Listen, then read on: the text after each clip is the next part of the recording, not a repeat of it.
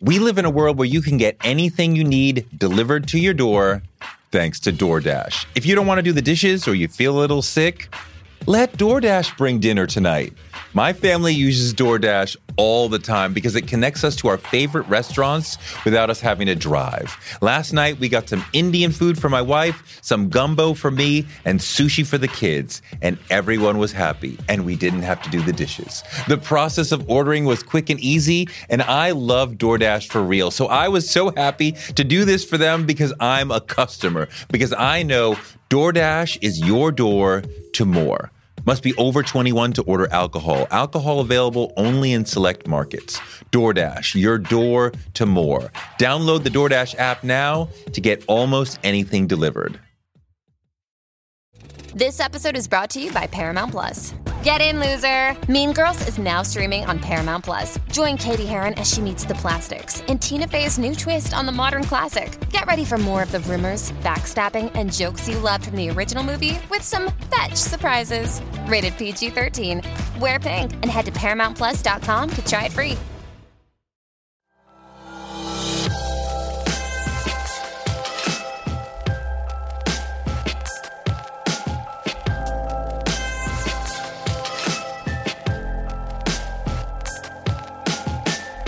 So tell me a little bit more about that zone that you get into as an actor. You you can't get into it at will, can you? No, I think you can make yourself calm at will, and then you can give a, a, a good performance. But when you get to that place and you have people that are working with you and they throw you the line, you throw them the line, they give you that that hug or they give you that touch and then it just sparks something and then you just end up getting there. You know, and it's sort of like um I would say it's like great sex. It's just like, whoa, if you've ever had it, you know what it is. And it's like, oh God, just amazing. Sheryl Lee Ralph is an amazing veteran actor who won a Tony for the original Broadway production of Dreamgirls, but is best known to a lot of people as Brandy's tough stepmom on Moesha. She's now directed a powerful short film for BET Her about women's health and internet fame called Like, Comment, Subscribe. She's a pretty amazing, fascinating, interesting person. For now, let's get into the amazing, the awesome, the powerful Sheryl Lee Ralph on Touré Show.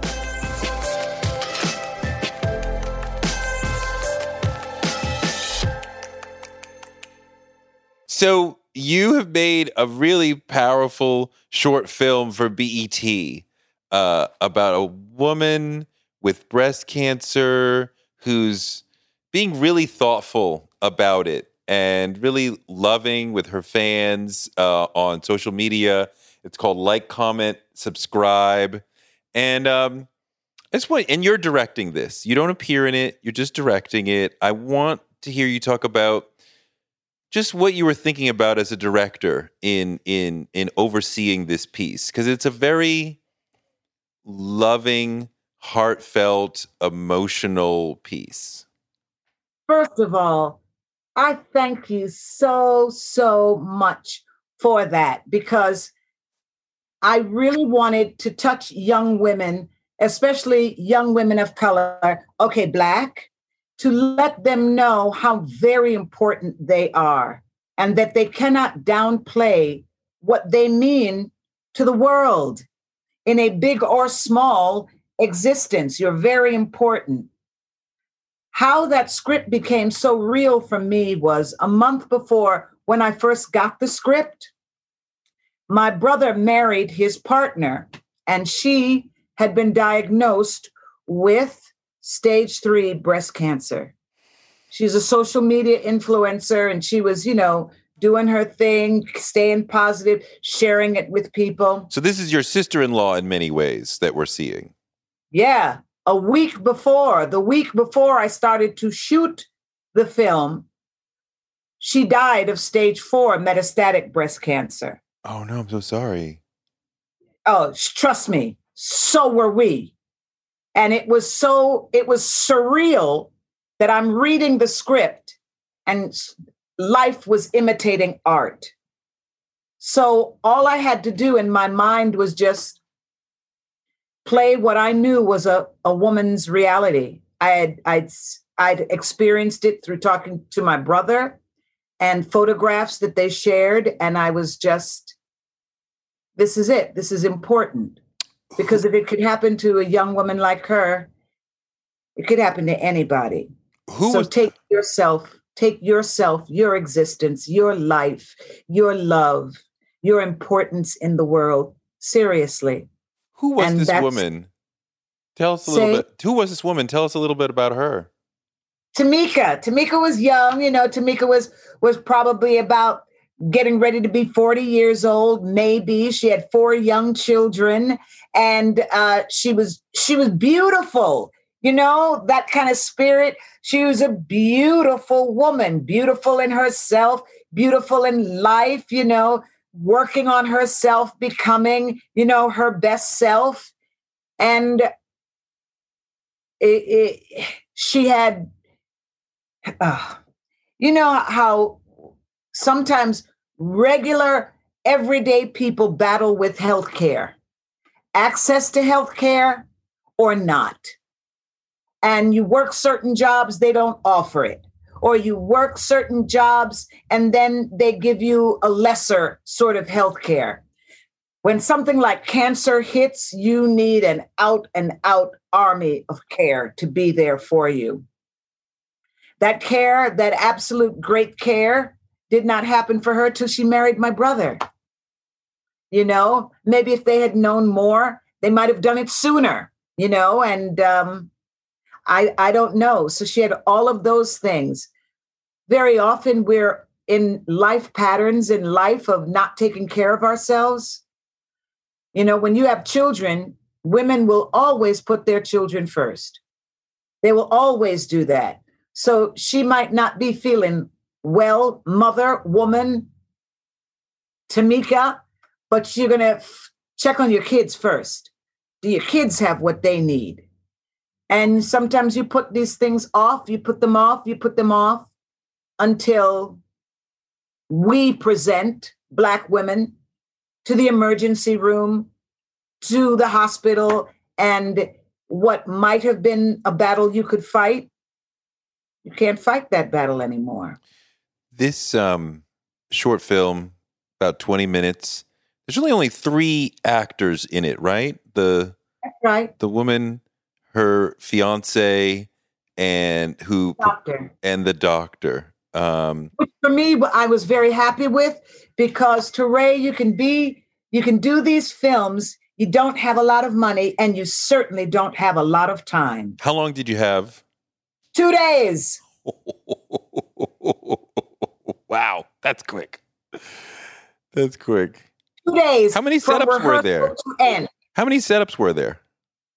Oh, honey, please don't. I can't even remember. There were there were so many. Okay, and I can tell you this: we had to cut four of them because I was just like in reading it. I said, "I'm I'm not going to make my days." You know, when you when you look at your your your sheet and you talk to your DP and your crew and all, you can you can know what it is, how many pages you believe you can shoot shoot within a certain amount of time.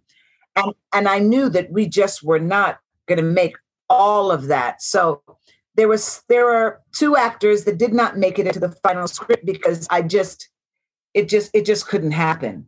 It just couldn't happen. The scene underneath the stars, oh, that was just not going to happen because by the time we really wrapped, it was dawn. So,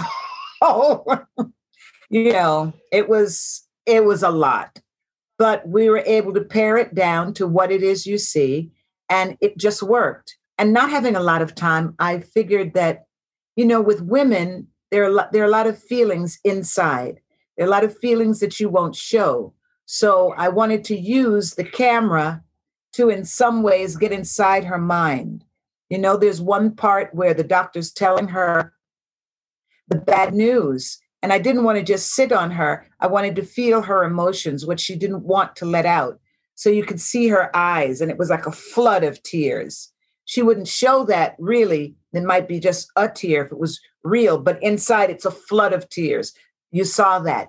Then inside, outside, she's quiet, but inside she's screaming. And we were able to show it like that. And it, it came out better than I expected. And I was, I was very, very happy. What is, let's talk about what it means to be a director. Ooh, I love that. You know what? A director has to live and breathe for the script. The director has to love the message, the everything. The director is the one who sees every move. You must know and see where the scenes are, where the characters are going. But I'm an actor's director, so I may see it, but I don't want to tell you what to do because very often you get some skilled actors they know exactly where the character is going.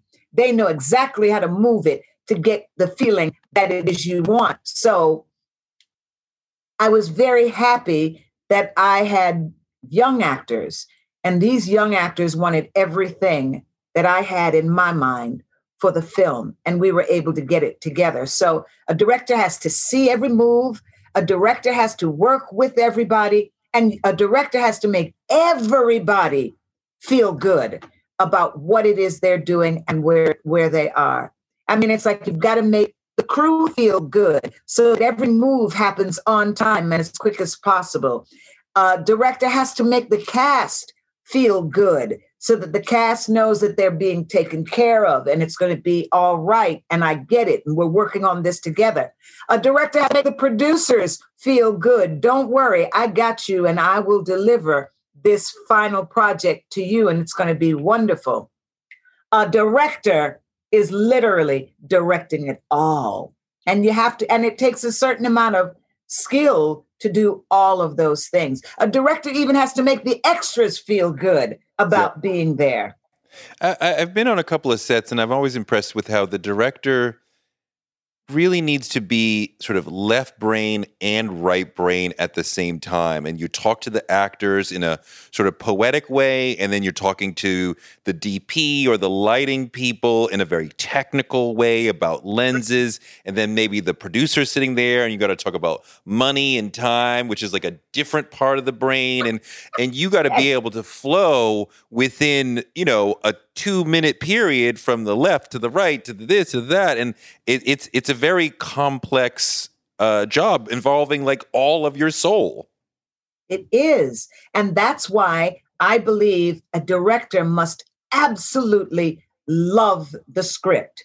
Because if you don't absolutely love the script, there's no reason for you to spend that much of your being on a project, whether it's a month, a year, or two days. You've got to love it to stay involved.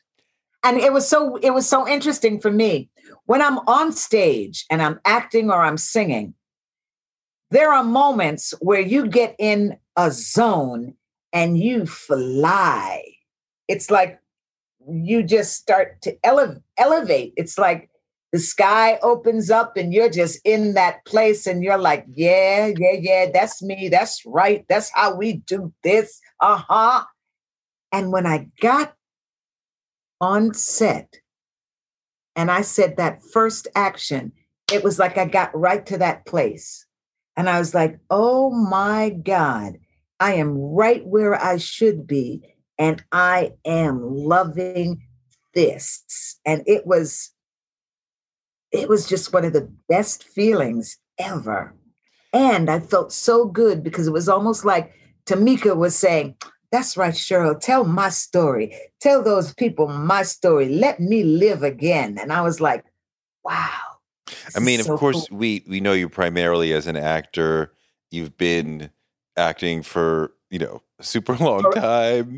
I've been acting since I was 19 years old, and probably way before then. But I joined Screen Actors Guild at 19, so I've been a union working actor my whole life. So tell me a little bit more about that zone that you're talking yeah. about that you get into as an actor. You you can't get into it at will, can you? No, I think it's, I think you can make yourself calm at will and then you can give a, a, a good performance. But when you get to that place and you have people that are working with you and they throw you the line you throw them the line they give you that that hug or they give you that touch and then it just sparks something and then you just end up getting there you know and it's sort of like um I would say it's like great sex. It's just like, whoa, if you've ever had it, you know what it is. And it's like, oh God, just amazing. Um, what does it what does it mean? What does it take to be a great actor? I I never downplay things like being curious. I never downplay being well informed, well educated, traveled, but really, really inquisitive about people, about life, about situations whenever I'm in a any kind of situation, I'm always paying attention to everything around me. I pay attention to people, I pay attention to what they wear, how they walk, what they how they're talking, what it is they're saying. And it's like I um and that's helped me a lot because I can pick up and create a lot of human beings because I'm always inquisitive, you know. It's like I listen to people's accents, the way they speak, speak, you know. I, I want to do an African. I want to do an African sister because, you know, I'm not an African, but I think the African, the accent, you know, especially from the West Africa, I think that is somebody that I could do.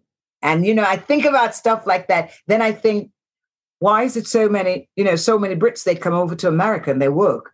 And I think it's because, you know, they're, they're quite skilled, they're quite educated, you know, and all, but they, they study well. And I always say to myself, you know, I'm going to practice their accent because possibility might come for me one day to go over there and work just as well. You know, if they can work here, possibly, you know, we can reciprocate and I can work there. so, you know, but also, you know, different accents, you know, they take on different people. And then, you know, sometimes you got them kind of folks, they's just like, you know, shit, I don't know what the hell y'all talking about, but y'all don't from here. Y'all don't know what we talking about. So what you really talking about? Because I'm sorry, I don't understand what you're saying, huh? so you know, it's like so many, so many different things. You know, I, have had a bunch of actors on here talking about how you have to be a student of life and how they, they like to take that time. They might just go to a diner or whatever and just watch people and just like you're saying, like pick up the details of of movement, of expression, of just like how to be a person in the world. The human being human in life. It's not it's very it's different for everybody. It's different for everybody. You ever you ever notice how sometimes somebody might be young but then they'll take on a character that's ill and it's because everything about their young life has to disappear to go to the person that's ill. You know the person that's ill might not might smile but they might not smile as often because they probably are in pain. And it's like you have to realize that you know little things. Little things you know sometimes actors do that upset me though when they don't think things through. It's like don't put a cup of water or tea or coffee up to your mouth put it down and your lips are dry did you not think that through i'm going to see your dry lips and then immediately I'm like, oh my God, at least put a little water in there or something. Little things like that. We live in a world where you can get anything you need delivered to your door thanks to DoorDash. If you don't want to do the dishes or you feel a little sick, let DoorDash bring dinner tonight. My family uses DoorDash all the time because it connects us to our favorite restaurants without us having to drive. Last night, we got some Indian food for my wife, some gumbo for me, and sushi for the kids, and everyone was happy, and we didn't have to do the dishes. The process of ordering was quick and easy, and I love DoorDash for real. So I was so happy to do this for them because I'm a customer, because I know DoorDash is your door to more. Must be over 21 to order alcohol. Alcohol available only in select markets. DoorDash, your door to more. Download the DoorDash app now to get almost anything delivered. One of the people who helped inspire me to want to be in broadcasting is Oprah Winfrey. She's an inspiration for so many of us, but her daytime talk show was so incredible and it told me that you could be black and authentic and real on TV. And that made me want to do it too. Black Stories, Black Truths is NPR's new collection that's a celebration of blackness. Each of NPR's black voices are as direct, varied, distinct, and nuanced as the black experience itself. In the Black Stories, Black Truths collection, you'll hear stories of joy, resilience, empowerment, and how to create world shifting things out of struggle. Every episode is a living account of what it means to be Black today, told from a unique Black perspective. Black perspectives that haven't always been centered in the telling of America's story, but now they are the story. On NPR's Black Stories, Black Truths, you'll find a collection of some of NPR's best podcast episodes celebrating the Black experience. Hear a feed of episodes from across NPR's podcast that center Black voices. Turn on NPR today and hear a range of voices as varied, as nuanced, and as Black as we are. Stories should never be about us without us. Listen now to Black Stories, Black Truths from NPR, wherever you get your podcasts. Influencer. It's a word that gets tossed around a lot these days. There is a woman who went the distance, who broke ground as the first true influencer by living a remarkable life. Her name, Elizabeth Taylor. I'm Katy Perry. This is the story of the original influencer. This is Elizabeth the First. Elizabeth the First, the podcast, wherever you listen. At me. How do you um, have longevity in this business? Do you know people ask me that all the time? and all the time I have to say, I don't know. But there are at least two other women that I know very well who have longevity. Loretta Devine and I were together on stage doing Dreamgirls, the original musical. My friend to this day. And Loretta has had longevity, right? She has a new movie coming out called Spell oh my God, it's so good. And she's great in it.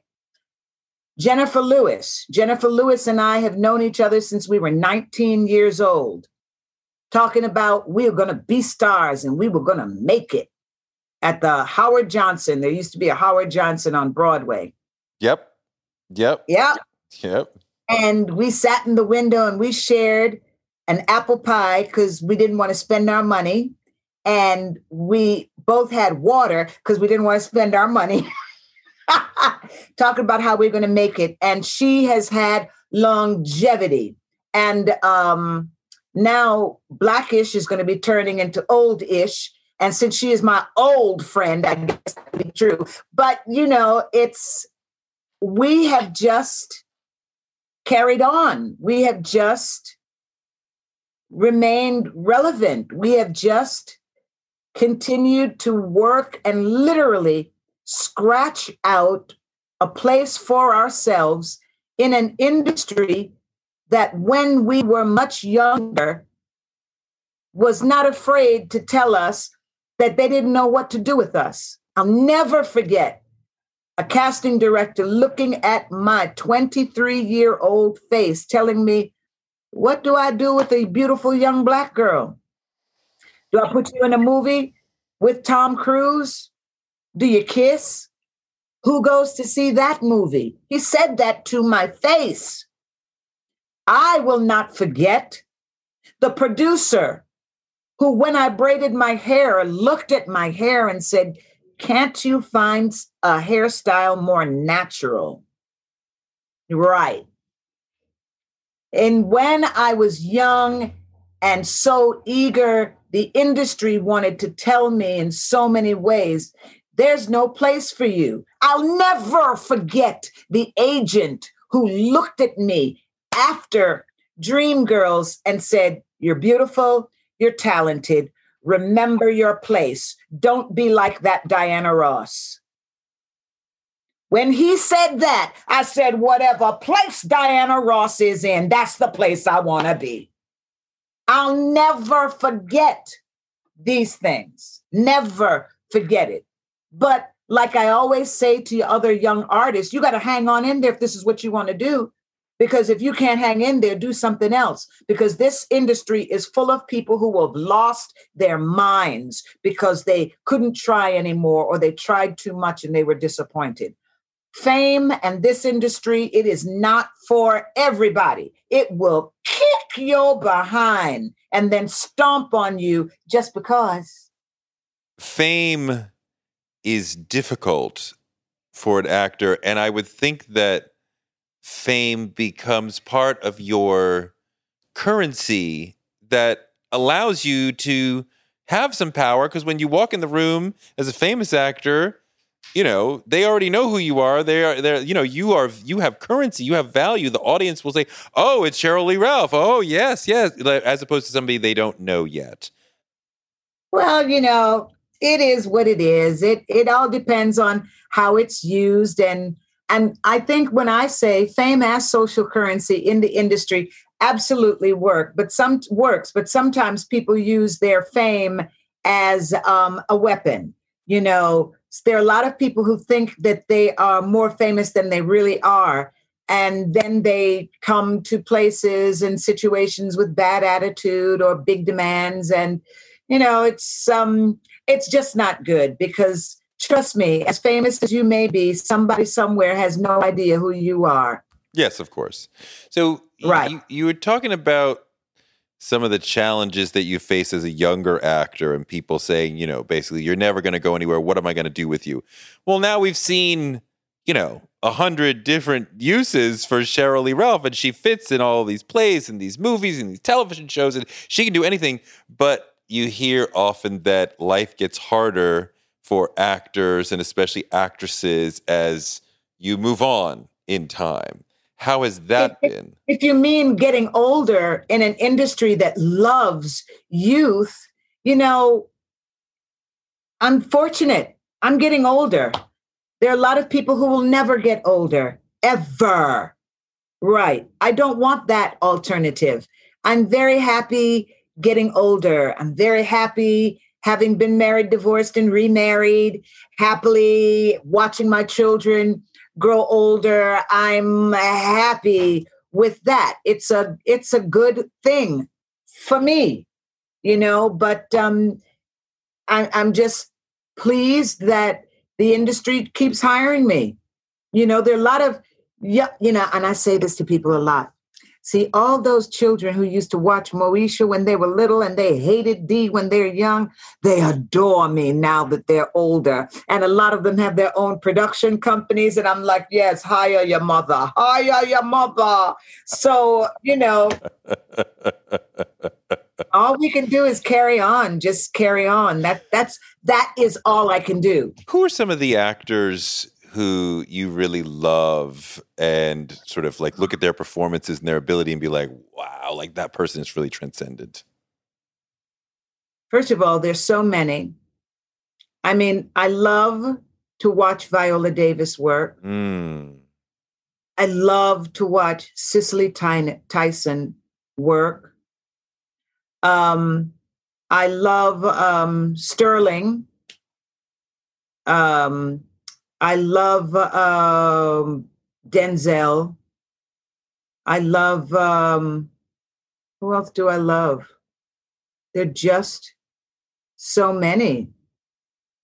You know, it's and they're just doing they're just doing such great work or have done such great work. You, you know, pl- you you played Denzel's wife uh, yes. in The Mighty Quinn.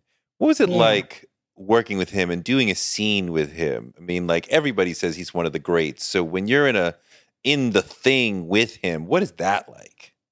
I, I always have the same answer. I always tell people, especially women, I say, it was better than you think. Yes.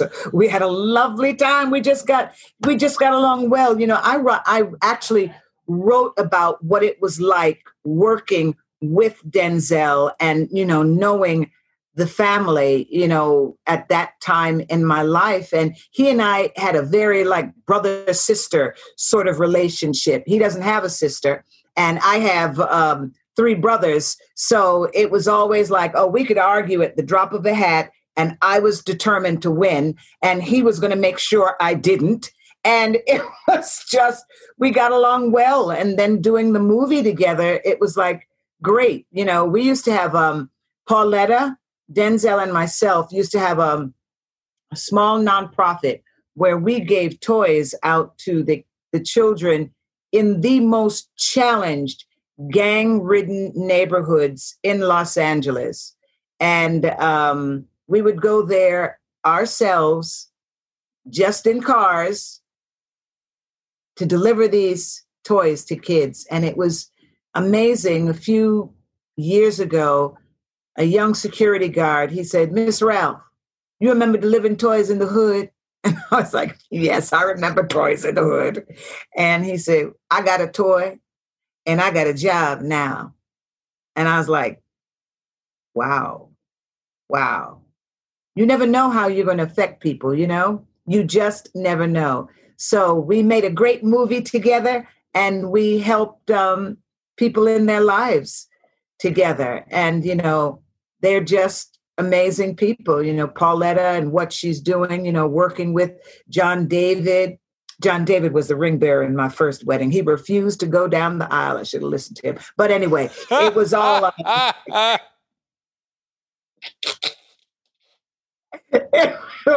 it's just been, um, you know, great symbiotic relationships in life. You've, but he's a great actor, and it was great working with him. You've worked with a lot of the towering greats. You worked with De Niro, um, who many people say is one of the very best in the business. What is what what's it like working with him, and what makes him such a great actor when you're in a scene with him? He and I, it's it's interesting because you never know who it is you're going to have chemistry with, right? Amazing to have chemistry with Denzel, amazing to have chemistry with um, Robert De Niro, amazing to have chemistry with Whoopi Goldberg. You never know about chemistry because you can't fake chemistry. Either you and your your acting partner have it or you don't have it and you just go through the motions. But with Robert De Niro, we were doing a film together called Mistress and I was playing his mistress. And it, it, was interesting. We got we had one scene, and I always loved this scene because this film was shot in I think it was what 1999 or something like that. No, yeah, 1990, whatever. And there was a certain man who's occupying the White House who had a reputation of manhandling women and being unkind. And um, there's a scene where Robert De Niro grabbed me and I turned around and I said, Don't play Donald Trump with me. And I always play that back in my mind. I'm like, Whoa, whoa, whoa. And from there on, it was just like, bam, we just got to that space. He and I had a moment in a car. The scene was set up, we're sitting next to each other, and we're going to take off and we're waiting for them to do their whole setup and everything. And he turns to me and he said, You're good. Like, like you're like really good. You're like, you're like award winning good. It's like, but you know, this industry is not looking for the black girl. And he took a breath, and I was wondering to myself, okay, where's he going to go with this? And he says, So you have got to climb that mountain, wave the red flag, and let them know that you're there because you are that good. And I was like, wow, thank you, Robert De Niro. thank you for that. So I think I've been waving that red flag for quite some time. In fact, I write about that too in my um in my book. So it was that was quite a moment, and it was it was great working with him. Great. Another garlic though. He does like garlic. Another giant you worked with, Eddie Murphy in The Distinguished Gentleman. What's it like yeah. working with him? We actually had a good time. My dad, Dr. Stanley Ralph, was his principal, his assistant, no, his principal at Roosevelt High. And my father wow. always said there's only one student I wanted to kill, and that was Eddie Murphy. But he's a talented young man. wow. Just, he was just he was just great to work with. I remember when we were doing that, he was heartbroken. There was it's his business, he's alive, he can tell his own stories, but something happened when we were shooting Distinguished Gentleman and when he got the news, he was like, Are you kidding me? Really? And he was a little bit heartbroken at that time, but he got over it. okay, I don't understand the story. Um, oh, that's all right. He just got his heart broken. We were shooting a movie and he got his heart broken. She chose somebody else and it wasn't him and he couldn't understand it. And I felt bad for him. Hmm. hmm. Yeah. Um, who who can you talk about some of the things that you have learned from being around these these giants? Some of the acting things that you have learned that you've taken into your craft? There's a saying in jamaica and it's and the saying goes hold your corner. And when it, i guess it, it would be like if you're in a boxing ring hold your corner. And when i'm in my corner i'm afloat like a butterfly and sting like a bee I come ready.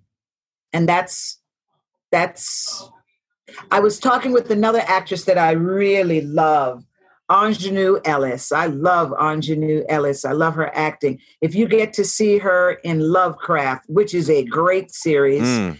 um, she just has some work that is just so good. But it's that same thing of let me come ready. Let me know my lines and maybe i might know yours too. Let me let me have done the work so i can think through this character you know what it is that they're doing. Although now that i'm saying that i did um, a series called ray donovan. Mm-hmm. and and um, i played um, against jon voight. Once again another case where do not ask me why we had magic, but we had magic. It just worked. And it was so interesting. I got to the set and I'd done my work and I was ready. The director comes up to me and the director says, You got this. You, you can do this with your eyes closed. He said, So now do nothing. I was like, What? He said, Just do nothing. Just, just do nothing. He says, just change your timing, do nothing, like you're walking through a park, just, just nothing. And it worked. And I don't know what happened, but it worked. There was a scene, and I was throw, throwing this fake Louis Vuitton bag. And all of a sudden, it just changed everything. And I remember doing the character, and it was just like, Mm, mm, mm. And there was one line. He was once again going back to do nothing. And I looked at the looked at Pooch, who played my son, and I said, mm, "You're gonna get your ass landed in prison." And just walked away from him. And I was like, "Wow, okay, just do nothing, do nothing." Yeah. So that was that was an interesting lesson from a director, though. Do nothing. Do less. Exactly. Exactly. Now, sometimes coming from stage, people have preconditioned, preconditioned thoughts, thinking that you're going to do more without getting to know you first. I come across that a lot, but um, most times you just be. I think that's why I don't really, in all of the work, I don't have like real close relationships with directors because they never have too much to say to me. Mm. Which I've always, I, I, you know, I hear actors talk about, oh, this director, that director, this director, and I'm just like, nope, just go in, do my work, and that's it. When you get the script, what do you Yeah. do, what do you do between then and getting on set so that you feel prepared? Read it, read it again, then read just my parts. That's it. Think about it. And most times, you know, it's like most times with a great script and a great, great character, they come to you immediately. It's like it's it would be like if you're a receptacle and they're a spirit and they just come right into you. I remember when I was doing um, designing women and I was playing um, this this character who was a Las Vegas showgirl. And I remember the first time I got it, and I read, she said, My name is Etienne Toussaint Bouvier. And I, I found myself doing all of that, and I was like, What the heck? But that was the character. And she said, Well, there I was. I was standing there in the at the feminine hygiene counter, and I was thinking to myself, we gotta make a baby. I was like, oh my God. And it was just, it she just came just like that. Who knows? It, it it usually when you're reading the script, you it's coming to you who she should be. Absolutely. Absolutely. Do you need to know the clothes? Do you need to write a backstory to get there? Oh, you know what? Sometimes I used to spend a lot of time thinking about the backstory as much as I think now about okay, what might have happened to bring somebody to this point.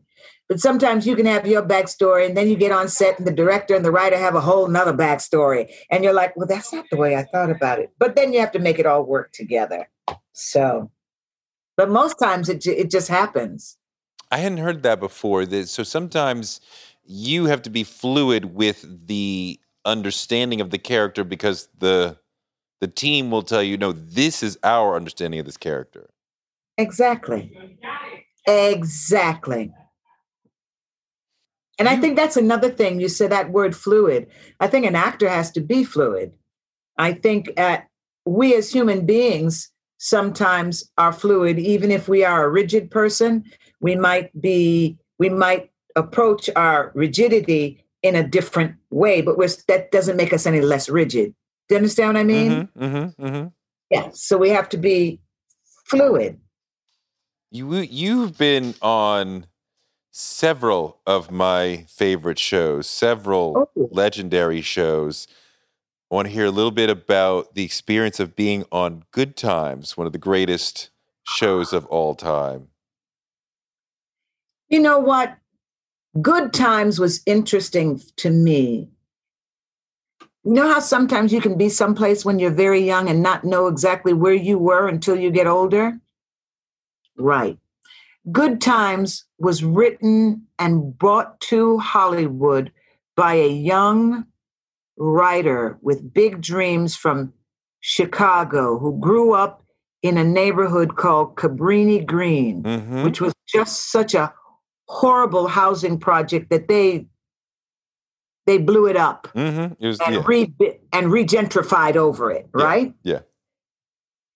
The young man bought it to Norman Lear Productions.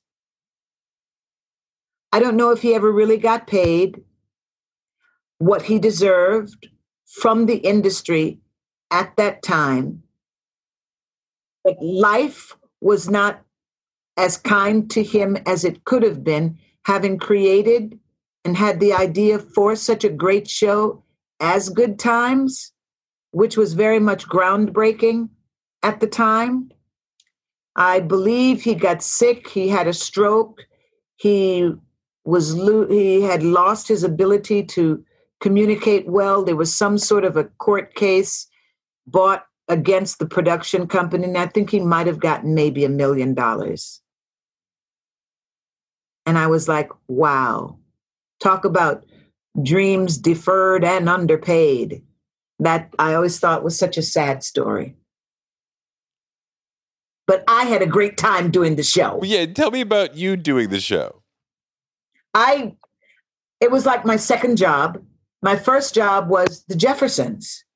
Another I did the Jeffersons. show. I played um, Mr. Jefferson's secretary and making sure he had ordered the roses for his wife.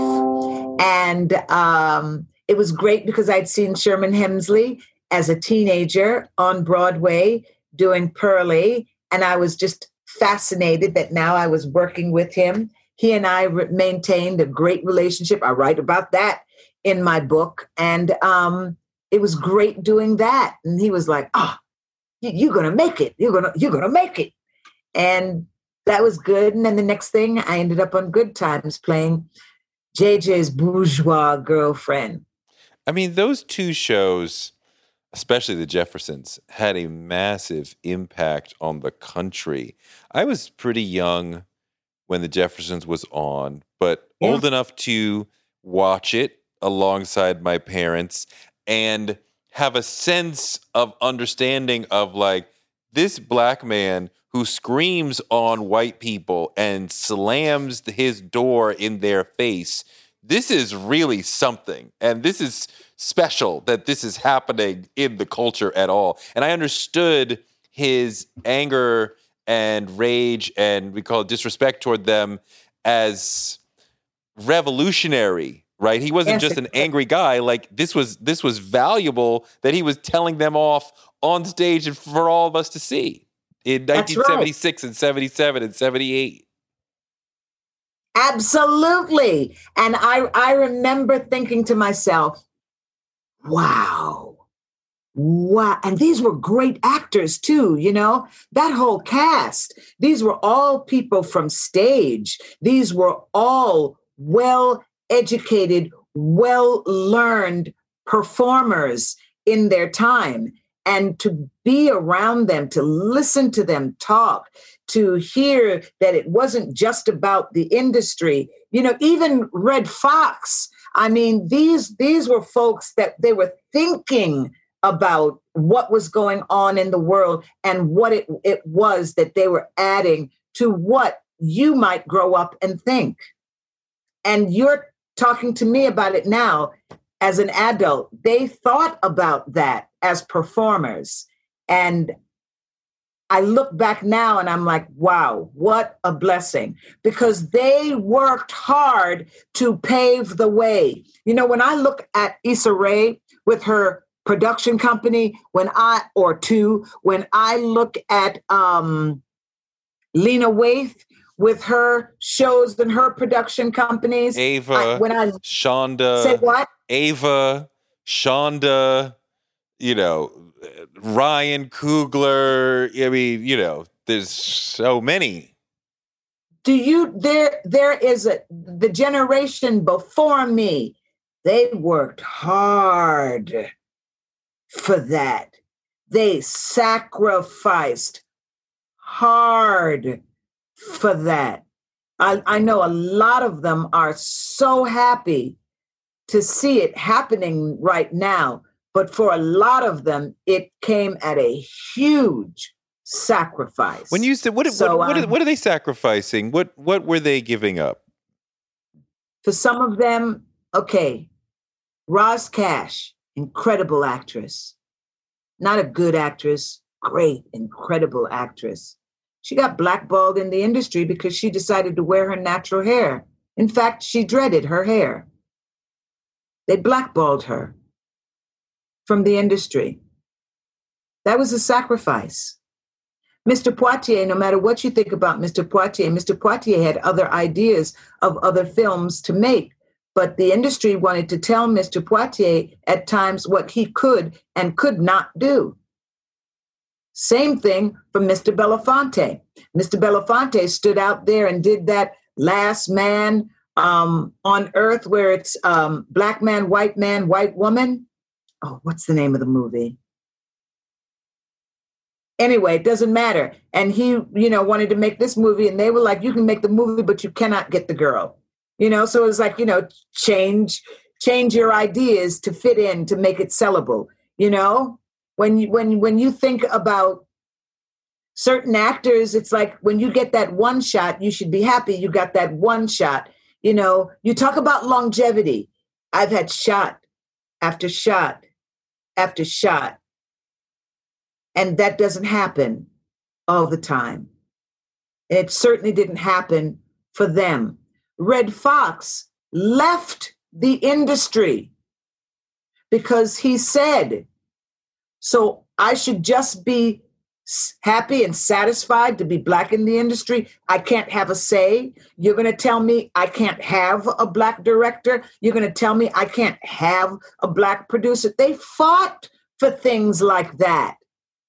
To this day, you know, Hollywood Reporter was just doing an article the other day about the hair and makeup industry. Are they going to let more black and brown folks, obviously black and brown folks, in the union to do black folks' hair?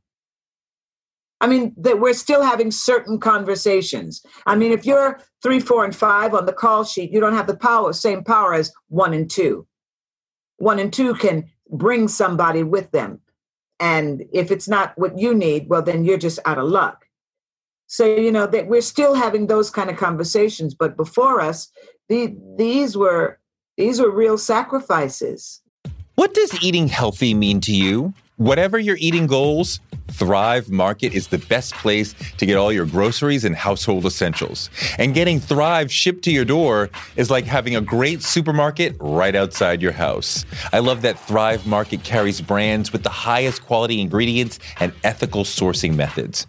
Whether you're looking for organic kid snacks or low sugar alternatives or gluten free essentials, Thrive Market's got it, and their site lets you curate your shopping experience quickly. And as a Thrive member, I save on every order usually about 30%, which of course I love. And when you join, you help a family in need with the membership matching program. Join in on the savings with Thrive Market today and get 30% off your first order plus a $60 gift for free. Go to thrivemarket.com slash Touré for 30% off your first order plus that free $60 gift. That's Thrive, T H R I V E market.com slash Touré. Thrivemarket.com slash Touré. On March 16, 2000, two sheriff's deputies were shot in Atlanta. Jamil Al-Amin, a Muslim leader and former Black Power activist, was convicted. But the evidence was shaky, and the whole truth didn't come out during the trial. My name is Mosi Secret, and when I started investigating this case in my hometown, I uncovered a dark truth about America. From Tenderfoot TV, Campside Media, and iHeart Podcasts, Radical is available now. Listen to the new podcast, Radical, for free on the iHeartRadio app or wherever you get your podcasts. In in in the modern industry, how do mm-hmm. you get up to one and two? Because it's not just a meritocracy, right? It's not like like you know in basketball, you know I'm going to go out there and score 20 points a night. So, you know, I'm going to be the number one or two guy. It's not a meritocracy in acting. There's a lot of other factors. So how do you how do you how do you ascend the mountain? You know, I always say this. In this industry, it's all about your team. And it's like, well, how do you get a team? Well, it's always been hard. It remains hard. But you can be at certain agencies and certain people will wake up and say your name. Okay, what are we doing for so and so today? What are we doing for Touré today? All right, Touré, you know what? I don't know if I see the script right here, but there's a brand over here. And I think you can probably fill in your account with um, $2 million with this, this brand here. And then maybe next year we're working on this film a new superhero and maybe you can be that and we'll fill that in for next year and this will tide you over oh and over here they need a voice and i think your voice is probably going to fit in for this and so now you've got voice you've got a brand and you've got a movie coming up because you happen to be at the absolute right agency where the machine starts working for you so it's the team. It's uh, more than you. Oh, I I think the industry is full of talented people who will never get anywhere. because maybe they're not at the right agency or maybe they don't have the right team or maybe they don't have the right management or who knows? You know the it's it's difficult but at the same time there are a lot of people out there you're like how the hell they get there? Wait a minute. How did how did how did that happen? They've been here two seconds. How did that happen but there's also another saying in jamaica it says what is for you can't be unfor so if you if you forget it you forget it right if it's yours it's yours if you're supposed to get it you're going to get it your Jamaican accent is impeccable. Um, you were thank you. You were on one of my absolute favorite shows of the '80s, L.A. Law. Oh yeah. What was that experience like? That was great. That was so great. At the time, they were actually thinking of doing a spin-off of a black female detective. It didn't happen, but they were absolutely thinking about it. I went in for one episode. I think I ended up doing two episodes, and it was, um, I had a great time. I had a great time working that job. And I was, I was just myself. I was so inspired, my- so inspired by the end of high school, because I lived for the show. By the end of high school, I was like, I want to be a lawyer. And I went and interned at, uh, in a lawyer's office. And I realized, oh, no, no, I want to be on LA Law. I don't want to be a lawyer. this is not LA Law. This is not fun and exciting. I exactly. want to. I think I need to like gravitate toward the the camera and not the profession because the profession is a snooze. Um, mm-hmm. I would be uh, attacked on Twitter and on the street if I didn't ask you about Dreamgirls, which is a legendary production in culture as well as a landmark in your career. Um, talk about the experience of mounting this the original, original before Beyonce, before everybody, the original version of this play. Dreamgirls, I, I say this all the time. It was probably the best and the worst of worst time of my whole life. You know, it's it was something that was developed out of us as young artists. You know, we would do improvisation and things would end up in the script. And um, it was hard work, but it was great work. I, you know what they say, I wouldn't take anything for my journey. I um, and I say all the time that I love my, my what I do so much that I would do it for free, and we basically did doing Dream Girls. you know, we basically sold our rights for a dollar, and um, you know, with all the success, we have not shared in the the, the, the financial success of the musical as you thought, as you would think we should or might have having literally created the show. Shows since then, you know, they've come back, you know, certain casts like Hamilton, Chorus Line, they went back and they got what they were paid. We, for whatever reason, it hasn't happened with the cast of Dreamgirls, but um, for a lot of people, I will always be Deena Jones and I'll always be Moesha Mama.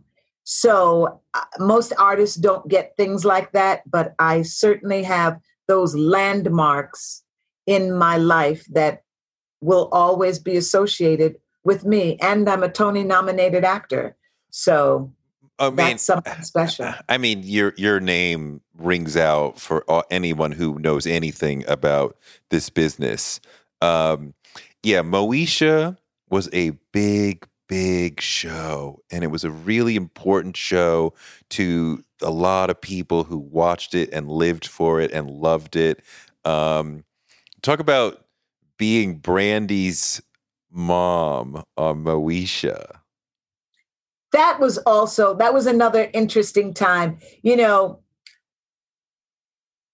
i loved the fact that when I had my braids and that direct that producer said find an, a nat can i find a more natural hairstyle? Here i was with this young black girl. She was going to lead this show with her braids and her young exciting black teenage self and i just felt so good you know being able to be a part of that and I I enjoyed it for as long as it lasted. I enjoyed it, and it was good. And like I say, I'm always Moesha Mama. But it, you know, it's interesting now that Moesha is running on Netflix.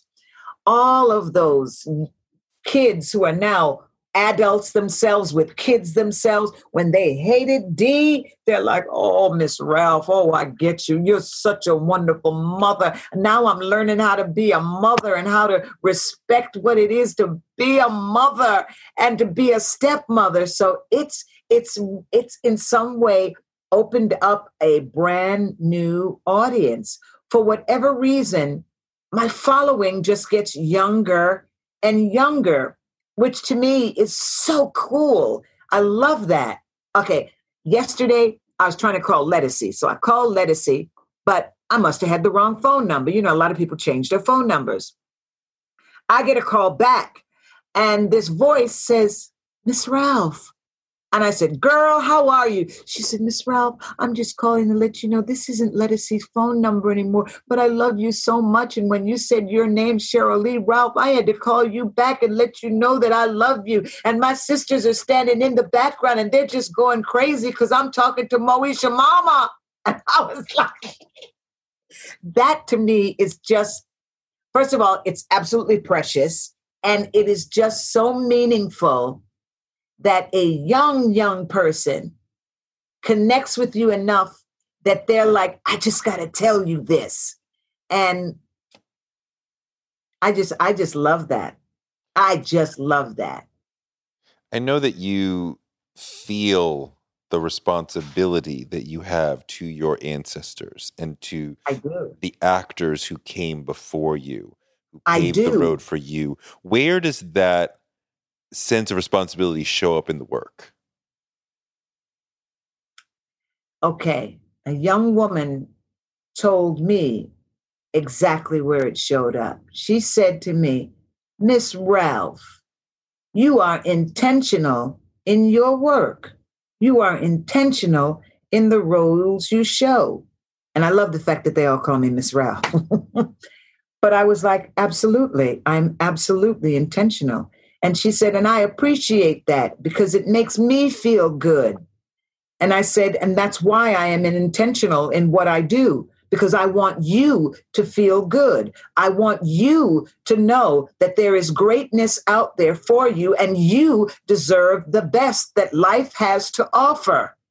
It is not easy choosing to do the right thing. It is not easy trying to wake up in the morning to be your best self. It is not easy, but we try with intention to bring our best selves to life. It is so easy to be rude. It is so easy to be nasty. It is so easy to give attitude. Trust me, it never looks good. And I got to hold on to my good looks. So, with intention, I work on being my best self and I do it for them. Mm. Um, I ask a lot of people, you know, at the bottom of your emotional well, it seems mm. to me almost everybody is either one of three things sad, angry, or scared. Ooh wow, you now you you know, you, you, I and I always think about I think of life in like pictures. And it's like you took me right inside my brain, and my brain got a little bubble on it. And it was like, whoa, I've got some expanded thought right there. sad, sad, angry, or afraid. I'm a child of integration. So in the 60s, I was like the only one. And people were so mean. when you're the only black kid and you're the only one that looks at you. They were so mean. They were so unkind. The young kids were mean and unkind. Older people were mean and unkind. And sometimes I'd stand there and I'd look and it'd be like, you're supposed to know better. And they were just as awful as the kids, right? I remember that. Growing up, I guess it was the fact that, you know, you always have these middle years in your life where you're never who it is you're going to become. And I was never the pretty girl. I was never the cute girl. I was never the pretty girl. I was never the popular girl. And because I was never those things, I had to work on other things, you know. I had to work on excelling in school. I had to work on um, making sure I was smart, that I was um, able to get my points delivered. You know, people would tell you, you know, what you couldn't do, and I was going to make sure they knew that I knew what I could do. I, I'll never forget it was the 70s and they were going to tell oh no yeah it was the 70s and they told us we could not wear pants to school mm. Can, can't wear pants it is fripping freezing freezing and i said you're going to tell me i can't wear pants to protect my legs to school going to school and I, it was um, eighth grade and that doggone teacher was going to make sure I froze in the winter and all the girls too. So I wrote to the governor and I wrote to the Board of Regents and I said, Do you think it's fair that I should freeze in the winter? That teacher hated me because I got us to wear pants. then I got to high school and there was no girls' track team. We had all these West Indians. All we could run, and we can't have a track team. Once again, I wrote to the mayor I wrote to the Board of Regents and I said, We need a track team. Do you know that to this day, Uniondale High School has an award winning female track team to this day? And there was a day when we couldn't run because they told us we couldn't run. but maybe I was afraid that they were going to tell me no. So I was sad when they treated me badly. Then I was afraid. What was the other one? Scared, angry, and uh, scared, and angry, and uh, sad. And I'm angry now that you do all the work that you do. Look at the work I did around HIV and AIDS. I said all these viruses about people figuring out who they're going to hate, who they're going to dislike, right? Wear a condom. It's a proven barrier. You think we could get people to consider hate no, they had to keep hating. Think we could get people to wear condoms? No, don't feel good. Well, neither did HIV or AIDS. Now here we are with Corona about who we hate frontline workers out there mm. all those mm. people you never paid attention to oh my god they're so important now okay good give them the $15 an hour that they deserve take care of them step out of your bubble and consider them wear a mask so that they don't get the disease. Can you do that? Whole lot of people in sort of certain certain pockets and bubbles. Oh, they can't wear a mask. Oh, it doesn't feel good. I can't wear a mask. If I wear a mask, they can't hear me. They don't they don't know what it is I'm saying. Can you hear me? I have a mask on. I don't feel good. I have a mask on. And I'm just like, Lord have mercy. A young artist has a song, People, please deliver me from people. So I guess maybe did I answer your question? I guess maybe at the bottom of my emotional well, I am all those things. um, what is your superpower? What is the thing that you do better than other people that has led to your success? I don't know if it's led to my success, but I'm an empath. I can feel people's pain. I feel how they feel. Sometimes I I can sometimes, and I was laughing about this with my daughter.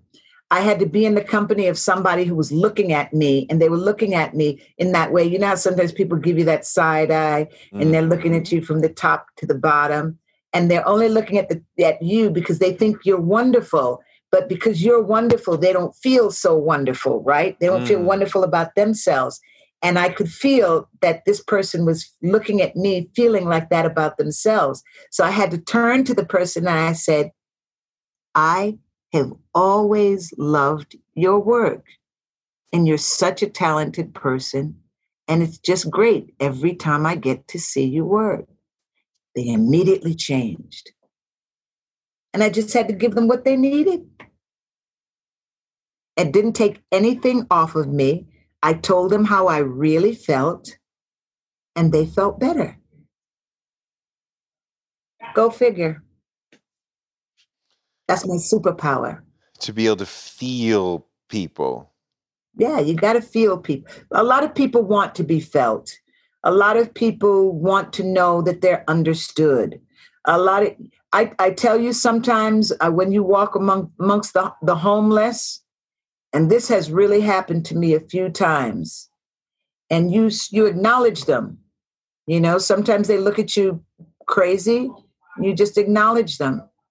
Sometimes they, you know, I'll never forget one time I acknowledged somebody and the person turned to me and said, and that's why I love you, Sheryl Ralph. Yeah. One time, and I have these strange things happen to me all the time, and it's so weird. And I always say sometimes, God, why do you want me to see this? Why? I was at 50, I was standing on walking towards 57th and 6th Avenue. And in a in an by the light, the stoplight, the pole there looked like a pile of garbage. You know, blankets and it was dirty, right? And a head came out of it. It was a woman. And for whatever reason, she started talking to me because in her mind, it was like she knew who I was or something, right? And she asked me to take my phone out. And she said, Take my picture because I want you to put it out there. I want people to see me, and maybe my people might find me. Mm. I, I, I was like, wow, maybe my people might find me. And I mean, she, she was uh, Sixth Avenue and 57th Street. I'm lost. And it just lost completely. And it just it just looked it looked like a pile of garbage. You know, and I was like, my God, maybe my people will find me. And I remembered that so much. I wrote it in. I wrote a one woman show called Sometimes I Cry, all about real women's real stories around the disease. And there was a line that one of the characters said is that I have not, I have only been maybe one mile away from home, but I'm lost. I was like, wow, wow. During, you know, there was a time, and people often say, Where, what was the crossway for Black people and AIDS? And I always said I thought it was the crack epi- epidemic, you know, what, what was happening to young Black people during the crack epidemic. And I thought that was why so many of us were were in the disease. And there was a friend of mine who, good, good little black girl, Girl Scout, everything. And she became a crack addict. And one day I saw her, don't ask me how I saw her. And uh, she used to tell me how her mother would look for her. Um, her mother was always looking for her.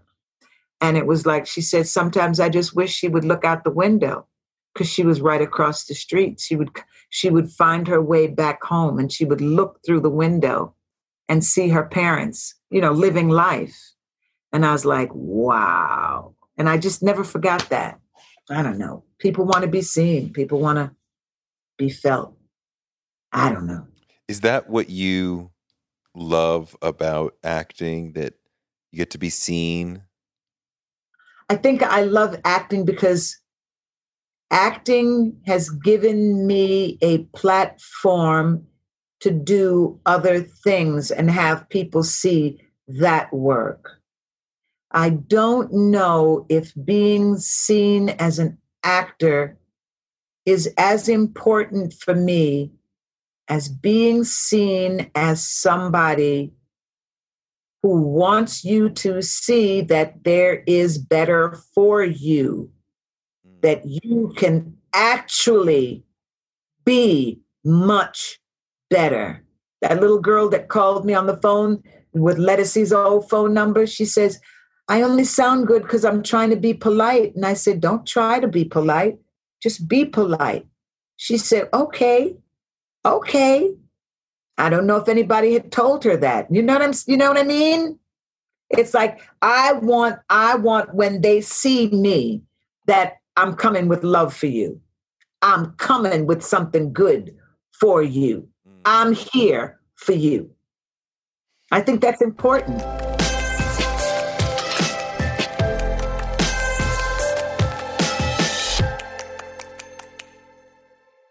Thanks so much to Sheryl for a great interview. And thanks to you for listening. And thanks to our super producers, Britt, Marcus Harkis, Noel, Sam Montes, Jason Reynolds, Gerville Calais, Michelle, Brenda Cox, Kathy F., and Kina Murphy. Touré Show is written by me, Touré, and produced by Jackie Garofano. Our editor is Ryan Woodhall. Our photographers are Chuck Marcus and Shanta Covington. Our booker is Claudia Jean. And we're distributed by DCP Entertainment. And we will be back on Friday and on Wednesday with more amazing guests because the man can't shut us down.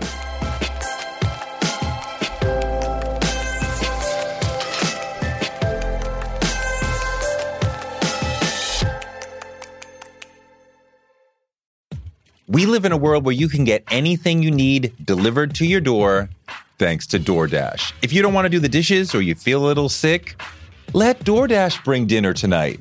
My family uses DoorDash all the time because it connects us to our favorite restaurants without us having to drive. Last night, we got some Indian food for my wife, some gumbo for me, and sushi for the kids, and everyone was happy, and we didn't have to do the dishes. The process of ordering was quick and easy, and I love DoorDash for real. So I was so happy to do this for them because I'm a customer, because I know DoorDash is your door to more. Must be over 21 to order alcohol. Alcohol available only in select markets. DoorDash, your door to more. Download the DoorDash app now to get almost anything delivered.